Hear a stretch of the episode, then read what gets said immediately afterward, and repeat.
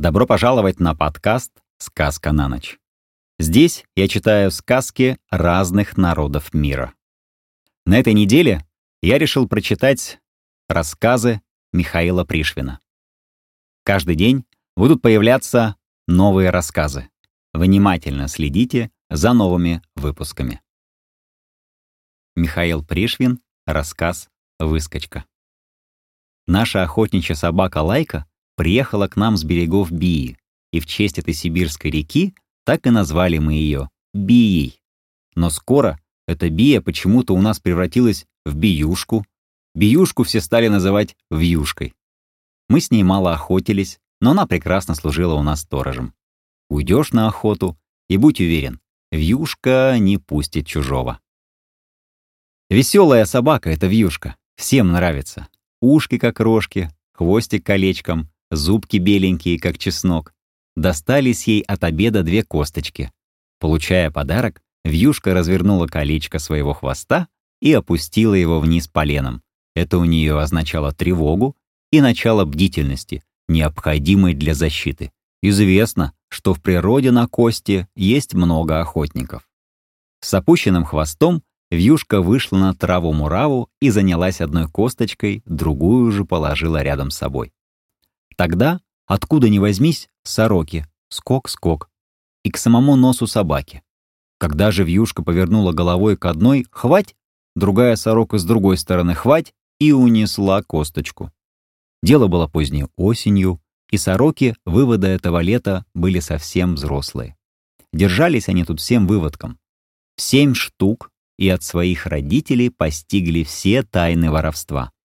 Очень быстро они оклевали украденную косточку и, недолго думая, собирались отнять у собаки вторую.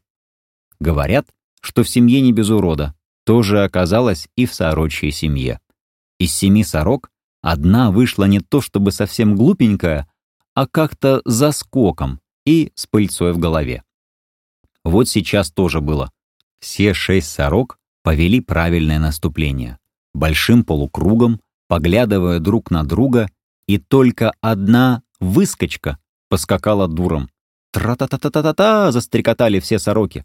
Это у них значило «Скачи назад, скачи как надо, как всему сорочьему обществу надо».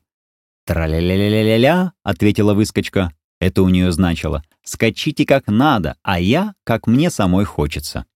Так за свой страх и риск выскочка подскакала к самой вьюшке в том расчете, что вьюшка глупая, бросится на нее, выбросит кость, она же изловчится и кость унесет.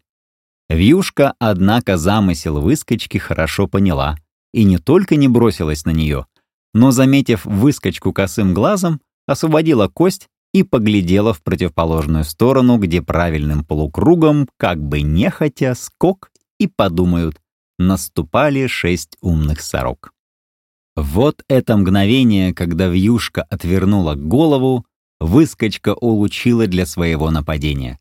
Она схватила кость и даже успела повернуться в другую сторону, успела ударить по земле крыльями, поднять пыль из-под травы муравы, и только бы еще одно мгновение, чтоб подняться на воздух, только бы одно мгновеньешко.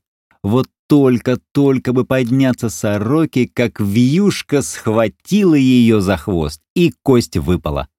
Выскочка вырвалась, но весь радужный длинный сорочий хвост остался у вьюшки в зубах и торчал из пасти ее длинным острым кинжалом. Видел ли кто-нибудь сороку без хвоста? Трудно даже вообразить, во что превращается эта блестящая, пестрая и проворная воровка яиц, если ей оборвать хвост. Бывает, деревенские озорные мальчишки поймают слепня, воткнут ему в зад длинную соломинку и пустят эту крупную сильную муху лететь с таким длинным хвостом.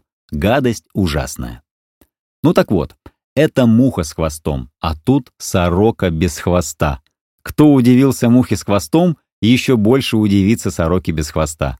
Ничего сорочьего не остается тогда в этой птице. И ни за что в ней не узнаешь не только сороку, а и какую-нибудь птицу. Это просто шарик пестрый с головкой. Бесхвостая выскочка села на ближайшее дерево, все другие шесть сорок прилетели к ней. И было видно по всему сорочьему стрекотанию, по всей суете, что нет сорочьем быту большего сраму, как лишиться сороки хвоста.